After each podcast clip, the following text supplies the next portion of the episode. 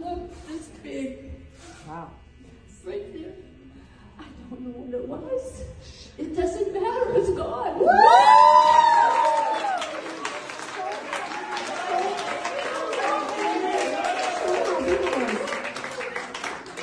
There's my hand here. And my husband felt it before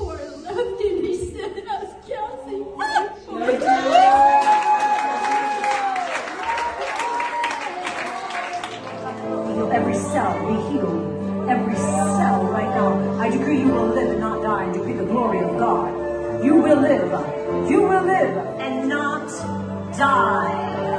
And you will decree the glory of the Lord. I came to the service about a week ago Saturday, and I had a large lump under my left breast. It was as big as my hand, and you could cup it and feel the whole hard, hard lump. It took three days to occur, and it took 20 minutes to be removed. She prayed for me. I went down in the spirit and I came up and it was gone. The lump was gone. I do not have it anymore. Thank you, Jesus.